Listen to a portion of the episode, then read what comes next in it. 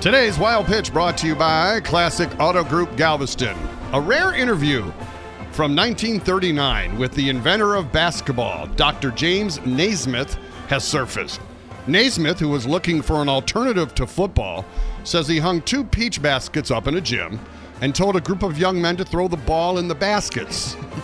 but he said he made a critical error by not having enough rules. And that's where I made my big mistake. The boys began tackling, kicking, and punching in the clinches. They ended up in a free-for-all in the middle of the gym floor.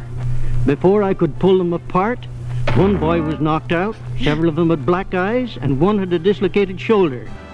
Who was this, Bill Laimbeer and the Pistons? I know it wasn't the Rockets. They don't get in anybody's way. That's today's Wild Pitch.